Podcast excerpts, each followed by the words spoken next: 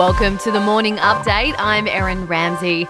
Regional Victoria is now out of lockdown with the exception of Greater Shepparton. The five reasons to leave home have been scrapped and it's back to school for prep to grade 2, year 12 and some year 11 students.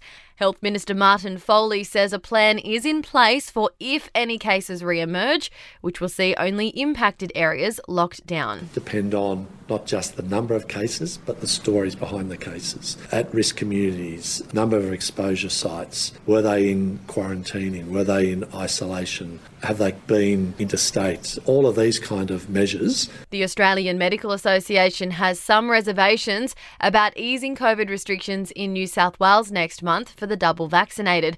Dr. Danielle McMullen from the AMA says case numbers in the state are still too high. It's Really important that people have some hope for the future. But at the moment, we've got a lining up of when things are supposed to be reopening is also going to be when our health system is under the most pressure from rising case numbers. Record numbers of Australians are applying to leave the country. Almost 38,000 applications were received last month, with just under half wanting to be away for more than three months. The numbers have doubled since January, more than 12,000 applications rejected. The first commercial jet has flown out of Afghanistan this morning since the Taliban took over. The Qatar Airways flight landed in Doha, 13 British citizens among those on board.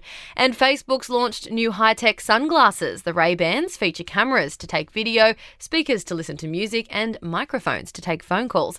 They go on sale in Australia next week. To sport in tennis, it's women's semi-finals day at the US Open in New York. Leylah Fernandez takes on Aryna Sabalenka and Emma Raducanu against Maria Sakkari. In basketball, the Sydney Kings have suspended training after a player tested positive to COVID 19. The squad and staff are now self isolating.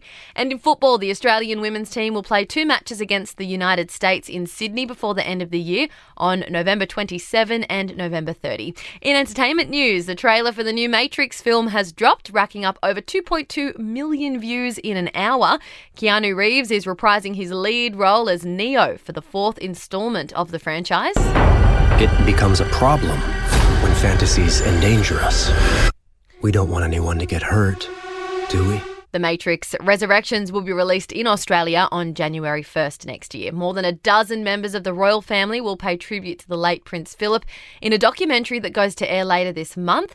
The Queen and Duke's four children will appear in Prince Philip, the royal family remembers, as well as their adult grandchildren. And James Corden's been granted a temporary restraining order against a 30 year old woman who keeps showing up uninvited to his home hoping to marry him. Legal documents show she once camped outside his home in her car for six days straight.